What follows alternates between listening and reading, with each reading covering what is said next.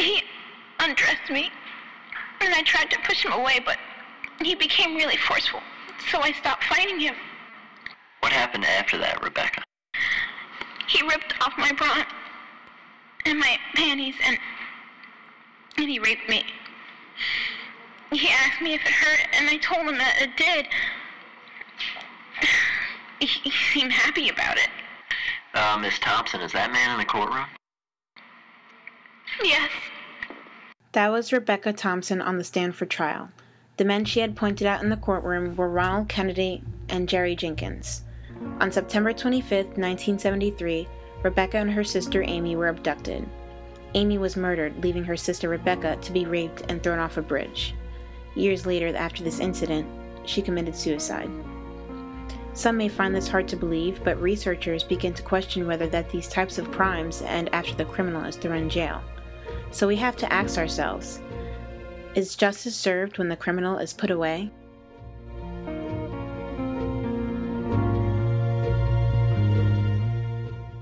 Yes, Charlene, I agree with you. It's actually one of those things that are under dispute in the legal system.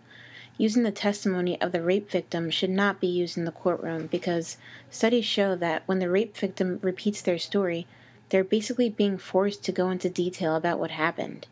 It's like being in that situation all over again. That takes a toll on the victim's mental health and can actually be more damaging to the person than the actual crime. The fact that Rebecca had to sit through trial and recall all these gruesome memories probably caused her to commit suicide. That was Patricia Fraser. She's a psychologist and the author of a research report that she wrote on on the effects of rape victims. She talks about how rape victims find it more traumatizing to recollect what happened than the actual experience.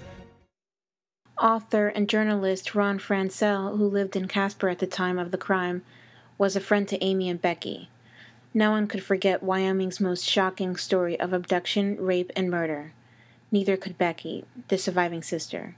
The two men who violated her and Amy were sentenced to life in prison, but the demons of her past kept haunting Becky until she met her fate years later at the same bridge where she'd lost her sister. Thirty years of hearing it all over the news, it was ten years later until I began to think that someone should write it down.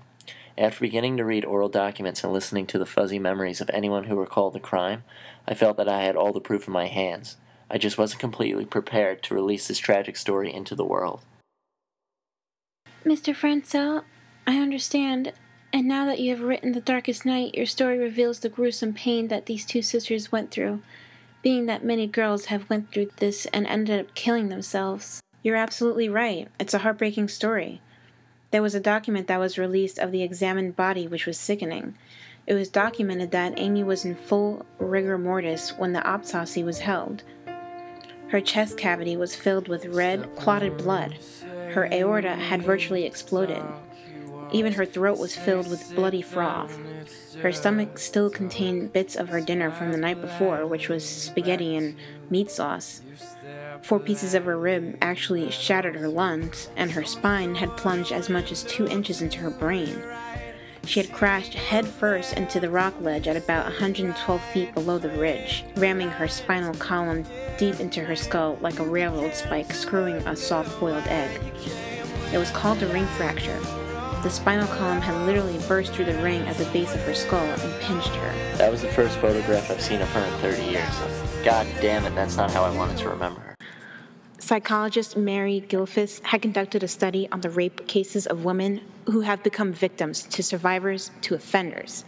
Studies have shown that women who have been raped have become prostitutes, commit petty crimes, become drug addicts, and even commit suicide.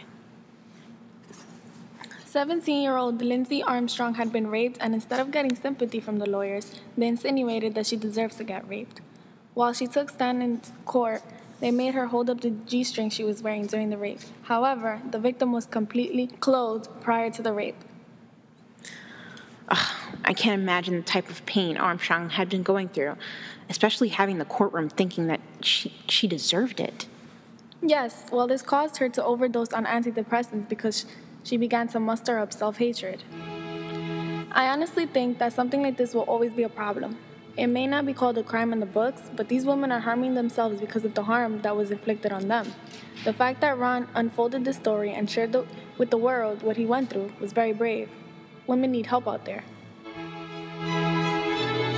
Yes, they do, and our hearts go out to the women who are struggling with the aftermath of their traumatizing rape experiences.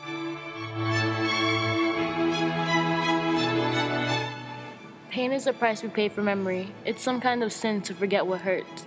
As much as it is to forget what makes us smile, suffering has its meaning and memory has its graces.